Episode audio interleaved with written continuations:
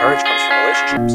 Courage comes from the feeling that someone has your back. And when someone says, whether it's a parent or a mentor or close friend says, I believe in you, I've got your back. You know, that's what fuels us and gives us the, okay, I'm going to do this. You know, that's where courage comes from.